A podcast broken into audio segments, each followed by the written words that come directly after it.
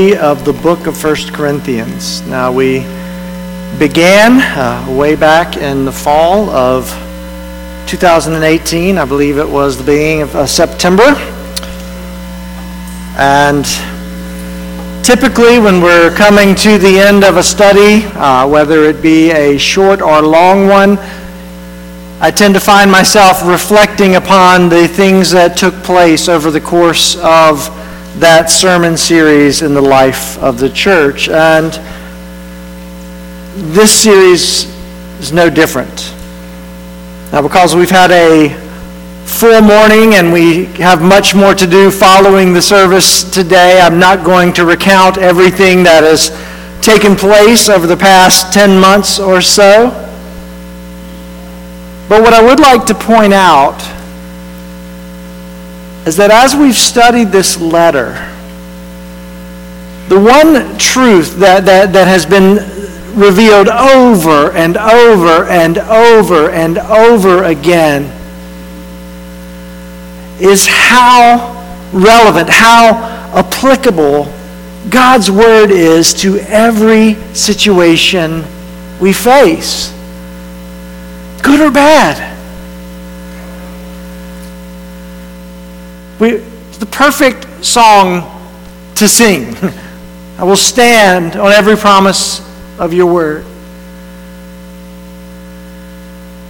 First Corinthians has been a wild ride, right? I mean, we've we, we, we've covered things we wrestle with. We've covered things we may have never even considered before. And, and here, as we find ourselves wrapping up in chapter 16, some have asked, what are you going to do with this hodgepodge of, of things that Paul closes with? And, and as I've looked at these verses, what, what's come to light is this isn't random at all. Paul's actually reviewing themes that he's covered throughout the letter. And so we're going to have a little bit of review this morning as we close via the Apostle Paul. Uh, our passage this morning is going to be select verses from 1 Corinthians chapter 16. That, that, that's found on page 962 in the Pew Bibles. If you'd like to follow along there, I'm going to read the entire section and then we're going to pick and choose as we wrap up this morning. 1 Corinthians 16, beginning at verse 1. Paul writes, Now concerning the collection for the saints, as I directed the churches of Galatia, so you also, are to do. On the first day of every week, each of you is to put something aside and store it up as he may prosper so that there will be no collecting when I come. And when I arrive, I will send those whom you accredit by letter to carry your gift to Jerusalem. If it seems advisable that I should go also, they will accompany me. I will visit you after passing through Macedonia, for I intend to pass through Macedonia. And perhaps I will stay with you or even spend the winter, so that you may help me on my journey wherever I go. For I do not want to see you now just in passing. I hope to spend some time with you if the Lord permits. But I will stay in Ephesus until Pentecost, for a wide door for effective work has opened to me, and there are many adversaries. When Timothy comes, see that you put him at ease among you, for he is doing the work of the Lord, as am I. So let no one despise him Help him on his way in peace, that he may return to me. For I am expecting him with the brothers. Now, concerning our brother Apollos, I strongly urged him to visit you with the other brothers, but it was not at all his will to come now. He will come when he has opportunity. Be watchful. Stand firm in the faith. Act like men. Be strong. Let all that you do be done in love. Now I urge you, brothers, you know that the household of Stephanas were the first converts in Achaia, and that they had devoted themselves to the service of the saints. Be subject to such as these, and to every fellow worker and laborer. I rejoice at the coming of Stephanas and Fortain, and, and and because they have made up for your absence. For they refreshed my spirit as well as yours. Give recon- recognition to such men. The churches of Asia, Asia send you greetings. Aquila and Prisca, together with the church in their house, send you hearty greetings in the Lord. All the brothers send you greetings. Greet one another with a holy kiss.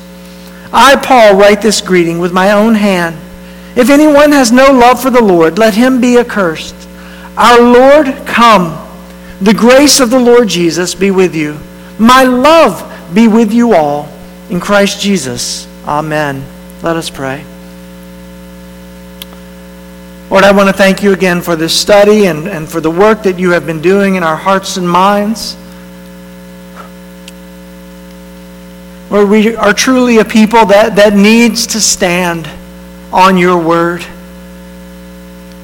We need to stand upon your promises. We need to believe what you have revealed about yourself. We need to worship you as you have revealed yourself in Scripture.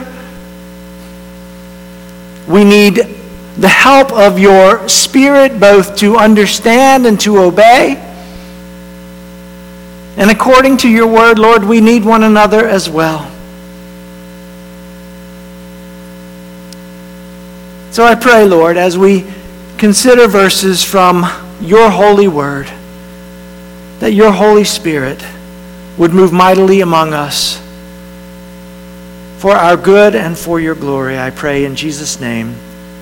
Amen. Now, I mentioned that we're going to look at select sections of chapter 16, and, and we're really going to do so to, to, to, cover three themes that we, we've seen Paul touch on in, in some degree throughout the letter so far. The, the, the first thing that we're going to look at this morning is that in verses 1 through 4, the Apostle Paul actually gives a model for giving for the church in Corinth, and it's a model that we would do well to learn from ourselves. Look at verse, beginning at verse 1. Now, concerning the collection for the saints, as I directed the churches of Galatia, so also are you to, uh, so you also are to do.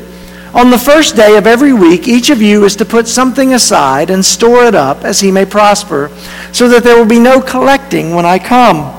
And when I arrive, I will send those whom you accredit by letter to carry your gift to Jerusalem. If it seems advisable that I should go also, they will accompany me.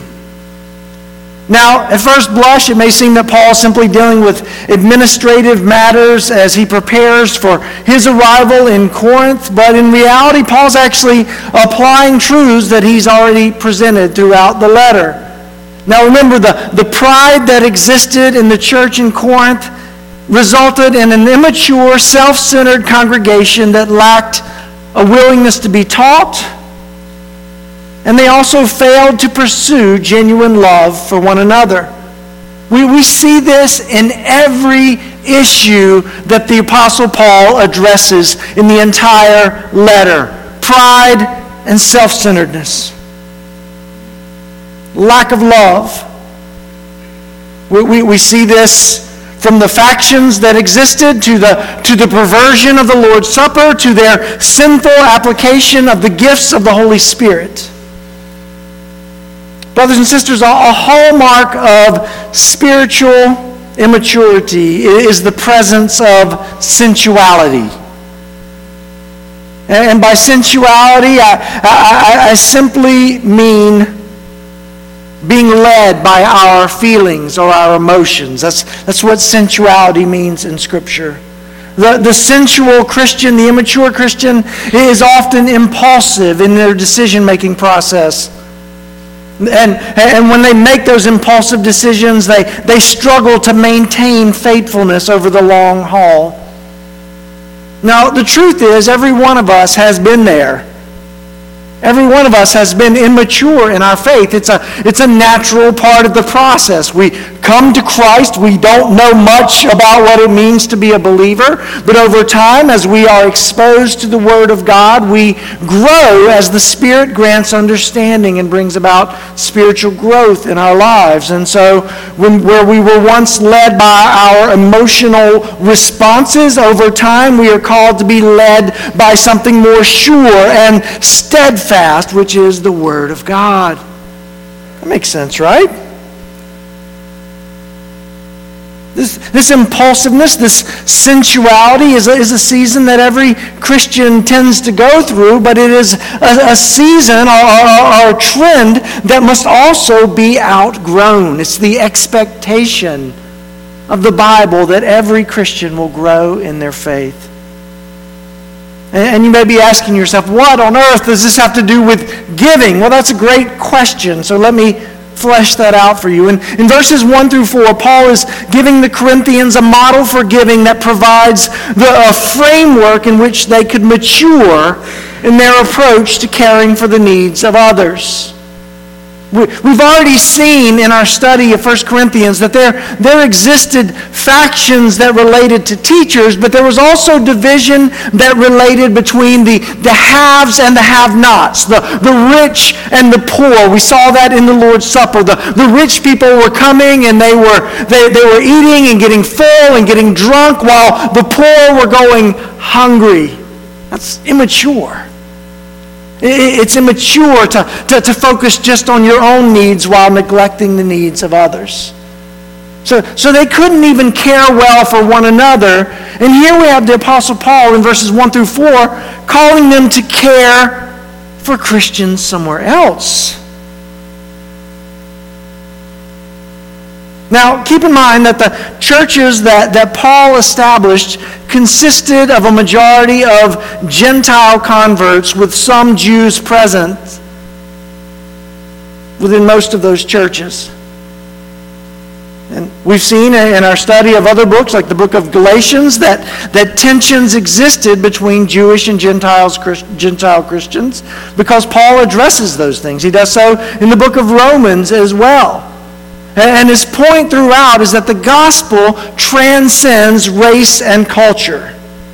The, the message of reconciliation to God through faith in Christ is for all people, and it calls all Christians together in unity.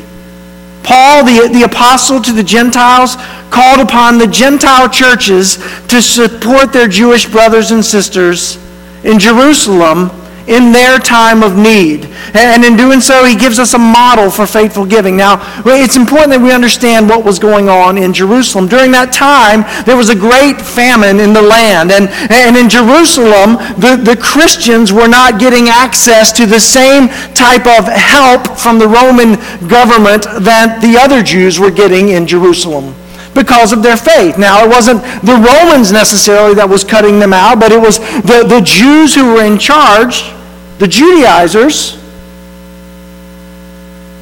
who were in charge of the distribution to the people.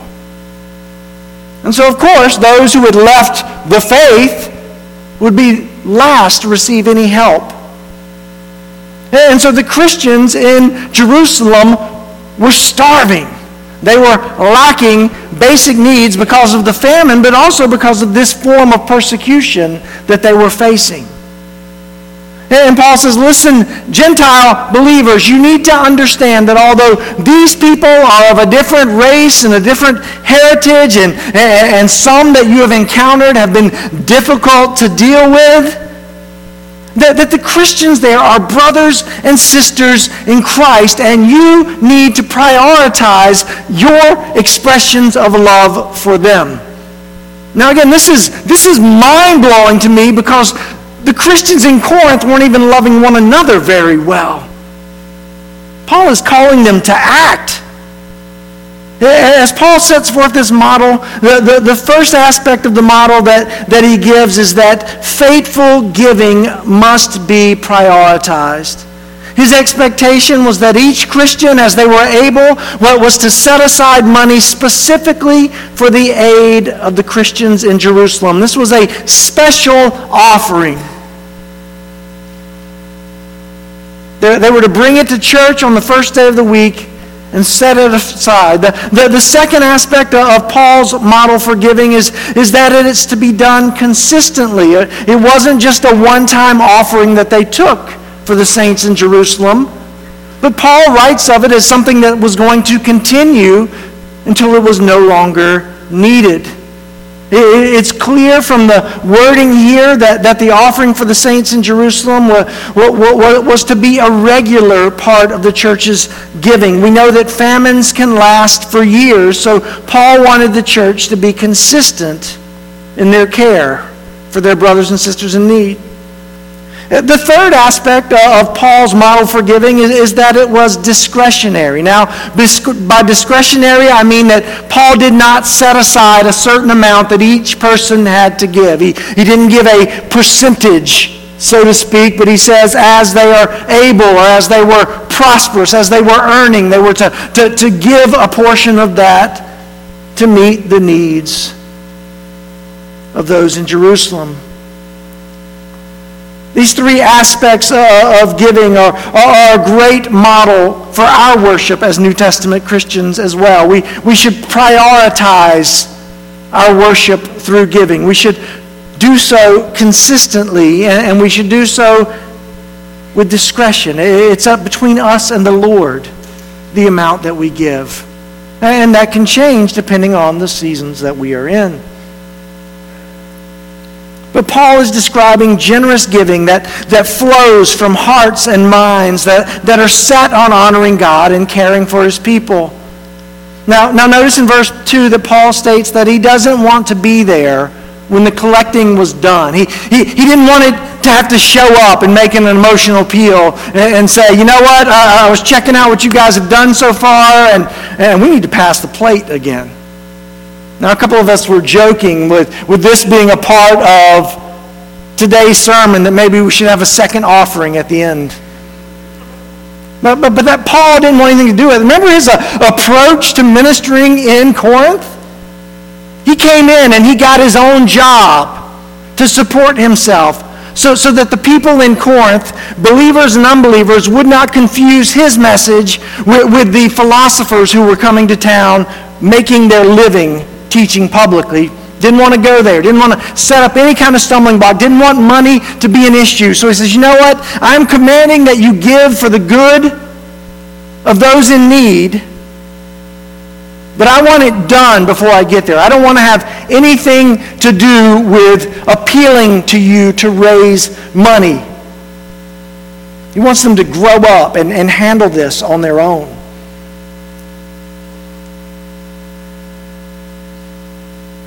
He, he wanted them to, in their own hearts and minds, decide to honor God and how they cared for the saints in Jerusalem. And brothers and sisters, we can learn much from this model when, when it comes to our regular giving and also for, for, for the different needs that arise. We, we should prioritize in a way that enables us to, to, to be able to help those in need. We, we can certainly plan for our regular giving, and, and we should. That's a, that's a great thing. We don't like models that manipulate here. You'll never find somebody up here making it be passed around a second time, at least not as long as I'm alive.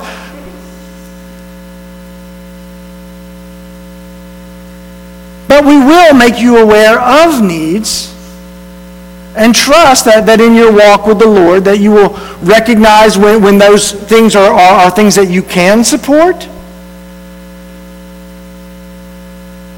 But understand how we handle and prioritize our finances is an expression of worship. And we would do well to, to, to think that way, not just about our church money, but, but how we steward all of God's resources. So much freedom to be found in that. I, I, I say that by way of, uh, of testimony as, as someone who, for much of his adult life, didn't live that way and has had to have help reprioritizing and, and thinking in that way. If, if that's not your, your mindset, wrestle with that. Because it's a great place to be to begin to, to realize that God truly does own it all.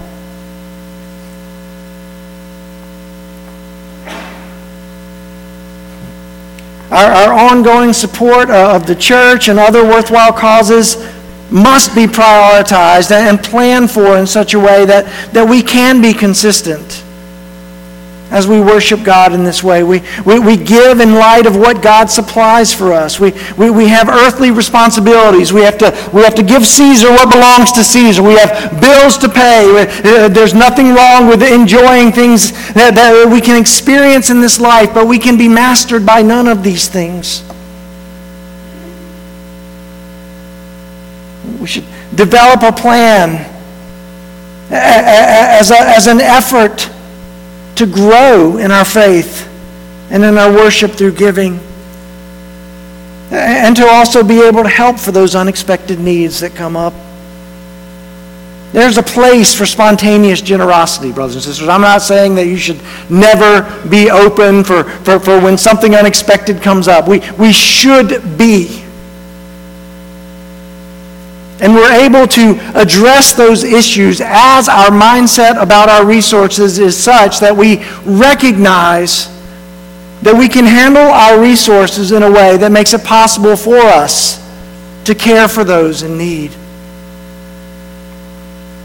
Paul wrote this to the Corinthians. Let that sink in. It's irony, right? Do, do, we need to go back to chapter 1? Do you want me to, to, to go chapter after chapter after chapter about all the areas that they were weak and struggling in? Yet here, as Paul wraps up the letter, he says, You know what? I've dealt with the issues you've raised, I've dealt with the issues I've heard about. It's time to act. It's time to act. And you begin by caring, showing love for your brothers and sisters in Christ through caring for their needs. The next issue that Paul addresses is the, the need to honor those who lead. Verses 10 through 12. Paul continues, When Timothy comes, see to it that you put him at ease among you, for he is doing the work of the Lord as I am. So let no one despise him. Help him on his way in peace that he may return to me for I am expecting him with the brothers. Now, concerning our brother Apollos, I strongly urged him to visit you with the other brothers, but it was not at all his will to come now. He will come when he has the opportunity. Now, I skipped over verses 5 through 9. In those verses, Paul is sharing his plans for the immediate future and also his desire to be with the Corinthians once again. But then in verses 10 and 11, Paul prepares the Corinthians for how they should deal with Timothy, his protege. Timothy, who quite possibly was the person who handed them this letter. Timothy would be the one to minister to them now. Now, honestly, I don't know about you, but I, I can't read these verses without thinking of the people, again, to whom Paul is writing. This is the church that was divided over which teacher they followed. Peter, Paul, Apollos, and those who saw no need for any earthly teachers because they were followers of Jesus. Can you imagine sending a young pastor into that situation? Not if you cared about him, right? Who wants to go there? Paul, how about I go to Macedonia and, and, and be beaten and imprisoned and you go back to Corinth? I, I think I think I'd rather be persecuted. Now remember, it wasn't just that people had their own factions and they were happy with the people in the other factions and, and they all just kind of formed these multiple churches meeting together as one church. No, if you were a follower of Apollos, you couldn't believe that other people would be followers of Paul who could not speak nearly as well. And if you were a follower of Peter, who, who was Jesus' number one disciple, why on earth, you, you couldn't fathom why on earth anyone would follow Apollos or Paul or, or say they needed no teachers. There, there was pride involved here. And, and so Timothy coming on the scene, Paul's boy, if you will, Can you imagine the question? Timothy, who? Who are you? We, we know that you're Paul's boys, but have you ever met Peter? What about Apollos? Did Jesus ever appear to you, Timothy? Don't you know who you're trying to minister to, boy? Timothy was coming, and Paul expected the Corinthians to make his visit a pleasant one rather than one filled with trouble. Now, in 2 Corinthians, we find out also that, that, that, that there was, the factions were a problem, but there were also some in the church who were actively undermining Paul's authority and teaching as an apostle. These same people would have actively opposed the ministry of Timothy because of his close association with Paul. Such behavior would have brought much harm to the church because, brothers and sisters, faithful teachers are God's instruments for growth and health in the church. Paul made this clear way back in chapters 3 and 4 as he explained the, the purposes of the apostles and teachers in building up the church. In chapter 4, verse 1, Paul states that they are stewards of the mysteries of God. A, a steward was a manager or a caretaker on behalf of someone else, an owner. Salvation belongs to the Lord, and Paul and the other teachers were entrusted with delivering God's gospel to the people, which established the church. Make no mistake, brothers and sisters, when the word mystery is used in the Bible, it's, it's in reference to something that was once hidden but has now been revealed. Paul and the other apostles, the teachers and leaders in the church, they were expected to preach God's gospel, not a message of their own invention or imagination. Faithful teachers were and are God's gift to his church. And, and Paul wanted the church to receive the full benefit of Timothy's presence with them.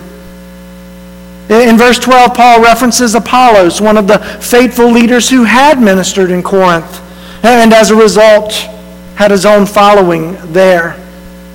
He says, Now concerning our brother Apollos, I strongly urged him to visit you with the other brothers but it was not at all his will to come now. He will come when he has opportunity. Now, Paul wanted Apollos to accompany Timothy in, in his visit. And perhaps Paul thought the two ministering together, Paul's protege and Apollos, would have served to, to, to maybe tear down some of those factions that existed. But Apollos was unwilling, and, and giving the wording in the original Greek, Paul basically did not think that the timing was right for his return to Corinth because of the circumstances in the church. That, that, that phrase, he, he, will, he will come, verse 12, he, he will come as he has the opportunity, would be better understood. He will come when the time is right. He, he, he's looking at the church and saying, No thanks, Paul. This is not a good time to go to Corinth. And Paul doesn't dispute that. The, the, the, Corinthians' failure to honor those who had entrusted with leading and teaching in the church had brought disunity. And it also affected the willingness and the affected effectiveness of the teachers who taught them. Faithful leaders are, deserving of honor and respect, not because of anything special about them individually, but because of the role they play in God's design for building his church. Neither Paul, nor Apollos, nor Timothy, nor Peter, nor anyone else wanted to be revered by the church. They, they wanted God to be glorified in the hearts and minds and the life of his church. And the same must be true today for those who lead and for the church as a whole as well. Finally, in verse 13, we see that Paul calls the church to stand. He writes, Be watchful, stand firm in the faith, act like men, be strong. Let all that you do be done in love. Verse 13 is Paul's final exhortation to respond to all that he's written so far. In their pride, the church in Corinth thought that they were doing just fine when in fact they were a mess. Or I guess today we would say they were a hot mess. They, they, they were a mess internally. They were a mess externally because their testimony before the world was a mess as well. And Paul gives five commands for the good of the church. The first is to be watchful, literally to be awake or alert. Time and again in our study of 1 Corinthians, we've seen how the views of the Greek culture were negatively affecting the church. From the way they mistreated one another based on wealth and class, to their approach to worship, even to their understanding of the resurrection, the Corinthians were stained by the philosophies of the world. They were stained. They were, they were not untouched by the world. They were more influenced by the world in some ways than even by the teaching of the Apostle Paul.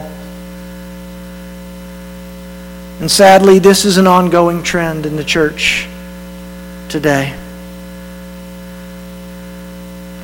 It happens when we fail to stay alert and on guard in relation to the messages we receive Right now, one of the biggest indictments against contemporary Christianity is the fact that preachers and teachers are esteemed based on how they make people feel rather than their faithfulness to Scripture.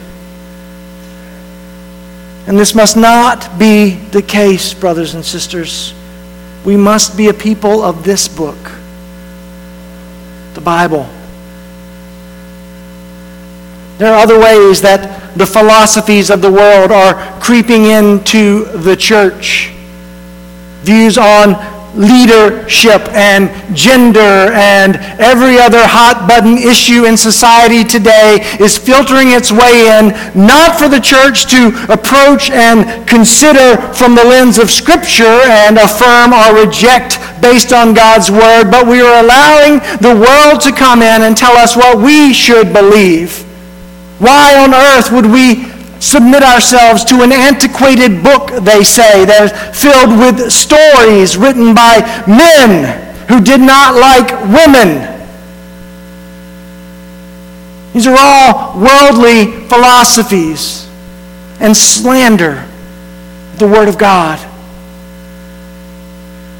We must, if we are to stand firm, which is the next command, First, stay awake.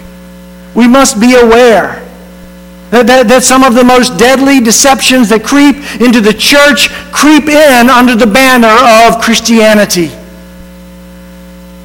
It's because someone has given ground in an area where Scripture does not permit.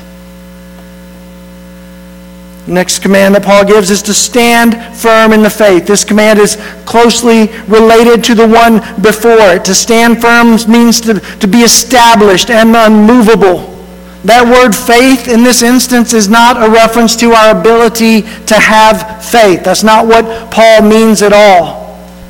It's a reference to the trustworthy teaching about Christ those things which can and must be believed. The ability to stand firm in this world can only be found in the objective truth of God's Word. How else will we stand against philosophies that may sound good on the outside or make us feel guilty enough to reconsider what we believe is true? If we are sensual Christians, then we're going to go with where our emotions lead us. But if we are going to be mature in our faith, then we will stand on this word. The Corinthians did not get where they were when Paul wrote 1 Corinthians overnight. The road to apostasy is filled with compromise.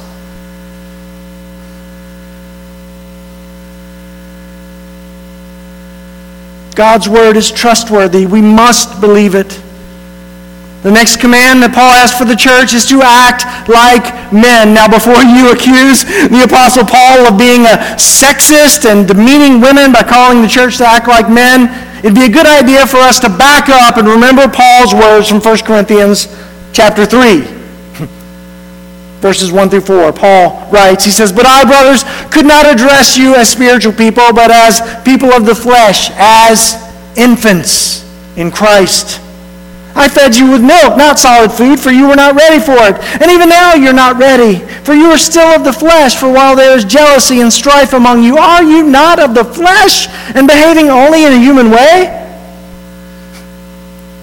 Chapter 3, Paul's calling them babies. In chapter 16, he's saying it's time to grow up. This isn't about men and women, it's about babies and adults. Now understand something, that biblical manhood comes with expectations. biblical view of manhood emphasizes a submission to God's authority that is revealed in the courage to do what is right. So when Paul says, act like men, he's saying, listen, submit yourself to this teaching of God. Have the courage to do it. Be faithful to do it. Remember some of the stuff he's calling them to do? You're supposed to, to confront and discipline a man who was having relations with what's most likely his stepmother, intimate sexual relations. You got to deal with that. Putting a black eye on the church. Act like men. Be courageous. Submit to the truth. Do what needs to be done. You've got people who are disrupting the worship service through their expressions of the Holy Spirit. You've got to deal with that. Have the courage Submit to my teaching. Do what God wants you to do. This is strong words.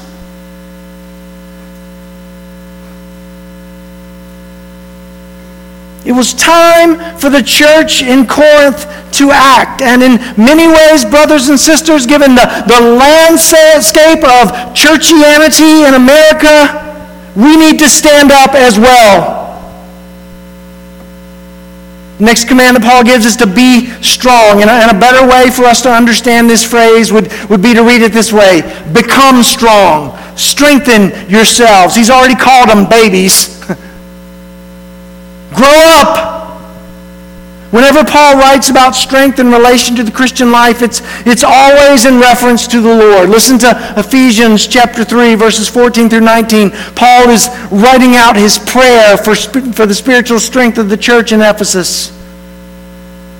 Paul writes, For this reason I bow my knees before the Father, from whom every family in heaven and on earth is named, that according to the riches of his glory he may grant you to be strengthened with power through his Spirit in your inner, inner being so that Christ may dwell in your hearts through faith, that you, being rooted and grounded in love, may have strength to comprehend with all the saints what is the breadth and the length and the height and the depth, and to know the love of Christ that surpasses knowledge, that you may be filled with all the fullness of God.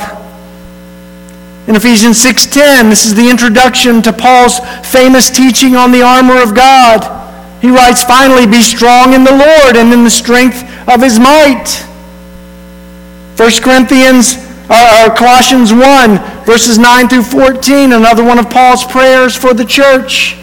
Paul writes, And so, from the day we heard, we have not ceased to pray for you, asking that you may be filled with the knowledge of his will, in all spiritual wisdom and understanding, so as to walk in a manner worthy of the Lord, fully pleasing him bearing fruit in every good work and increasing in the knowledge of God, being strengthened with all power according to his glorious might, for all endurance and patience with joy, giving thanks to the Father who has qualified you to share in the inheritance of the saints in light.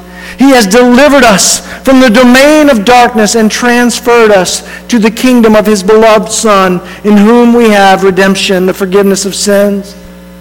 Brothers and sisters, we may feel weak, and the world may view us as weak, but there is a strength that can only be found through our reconciliation to God through Jesus. This is the basis for our ability to stand up under trial, to be bold in the face of opposition. And it's even how we're able to put to death our sinful desires in order to live for God's glory. Through faith in Christ, our sins have been forgiven, brothers and sisters. We have been restored to God. We have God's Spirit within us. We have His Word to guide us and His church to care for and support us. We lack strength because we do not ask for strength. Paul's final command let all that you do be done in love. And this directs us back to, to chapter 13. And, and for the sake of time, I want to only read verses 4 through 7.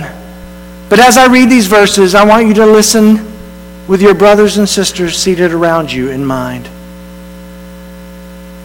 Love is patient and kind. Love does not envy or boast. It is not arrogant or rude. It does not insist on its own way. It is not irritable or resentful. It does not rejoice at wrongdoing, but it rejoices with the truth.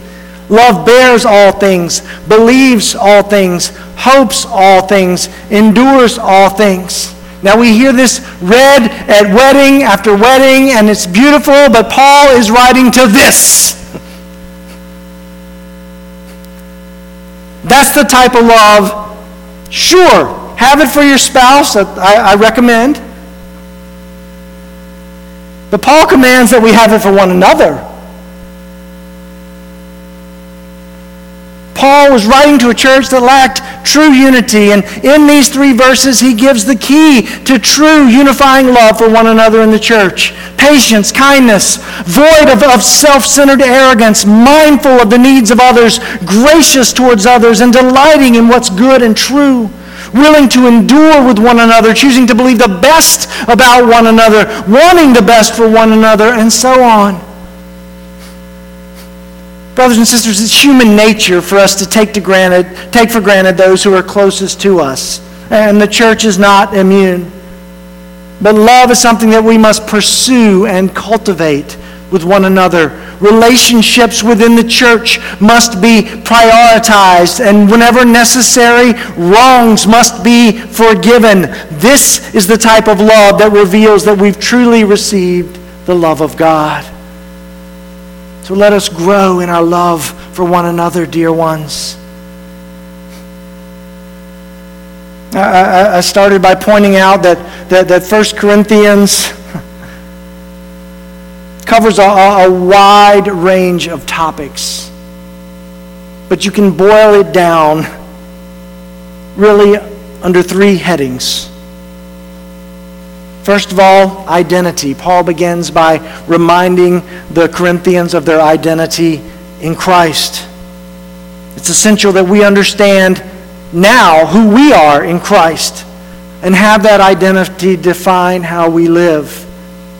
Second word is unity. A, a, church that lacks unity calls into question its validity as a church. In Christ, brothers and sisters, we are called to be committed to Him and to one another for his glory and for our good, united by our common faith in Christ and united under his authoritative word. And finally, love. We must be known for our love for God, our love for one another in the church, and our love for the lost. It's a love that must be evident in our faithfulness, in our sacrifice, and in our service for the glory of God. Identity. Who are you in Christ? Unity. Who are you in relation to your brothers and sisters? Love. How do you live with one another as the church? Let us pray. Lord, I thank you for the past several months that we've been in your word together in 1 Corinthians. And Lord, I just want to thank you so much for Lord, the gold mine that it is for our faith. Lord, may we all go back in, in the weeks and months ahead and reread what we've learned, even as we plow forward in other books of the Bible as well. Lord, I ask that you would use the truth, Lord. If there are things that I have said today that have been hard to hear, Lord, I, I pray that you give my brothers and sisters wisdom as they weigh what has been said. May they compare it to your word, and, and Lord, where it is validated, Lord. I, I, pray that they would respond appropriately, Lord. And if there are places that I have gone too far, Lord, help them to let that go. But I ask that you would do all that is necessary to build us up in you. And I ask this in Christ's name. Amen.